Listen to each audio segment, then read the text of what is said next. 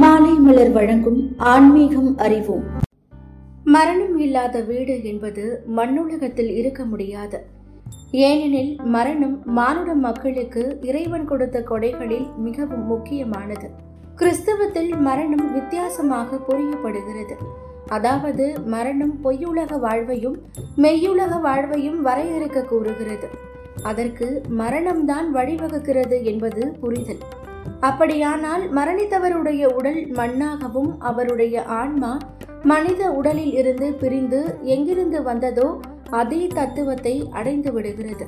இதுதான் மோட்சம் பரலோகம் சிவலோகம் என்றெல்லாம் சொல்லப்படுகிறது. புரிதல் என்னவென்றால் மரணித்த மனித உடலில் இருந்து விடுபட்டு அவரது உயிர் ஜீவன் என்பது அழிவில்லா தத்துவத்தை அடைகிறது. அதாவது இறைவனோடு கடவுளோடு சங்கமித்து விடுகிறது. இவ்வாறு மண்ணுலக வாழ்வில் இருந்து விடுபட்டு விண்ணுலகத்தில் வாழ்ந்து கொண்டிருப்பதாக நம்பப்படுவதும் நம்பிக்கை புகட்டுவதும் தான் சிறப்பு. அதே வேளையில் உயிர்த்தெழுதல் நாள் வரும்போது இது போன்ற ஆன்மாக்கள் மாற்றுடல் பெற்று எழுவார்கள் என்பது நம்பிக்கை. எனவேதான் மரணித்தவர்களின் உடலை மண்ணுக்கே கொடுத்து விடுகிறோம். ஏனென்றால் மனிதன் மண்ணானவன் என்பது புரிதலாகும்.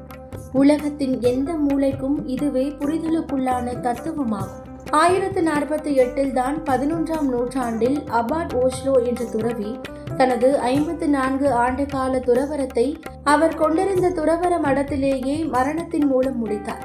இவர்தான் அனைத்து ஆன்மாக்களின் தினம் என்ற ஒரு சிறப்பு நாளை உருவாக்கினார்.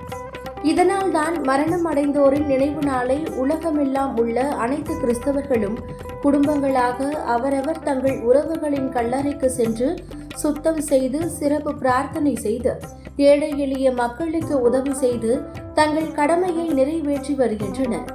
சிஎஸ்ஐ லூத்தரன் மற்றும் கத்தோலிக்க திருச்சபைகள் இந்த நாளை நினைவேந்தி வழிபட வேண்டும் என்று மக்களுக்கு ஆவலை ஊட்டுகின்றன.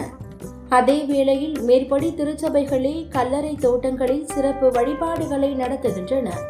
சென்னை போன்ற பெருநகரங்களிலும் ஏன் இந்தியாவிலும் மட்டுமல்லாது உலக அளவில் இந்த நவம்பர் இரண்டாம் நாள் நீதார் நினைவேந்தல் நாளாக அனுசரிக்கப்படுகிறது.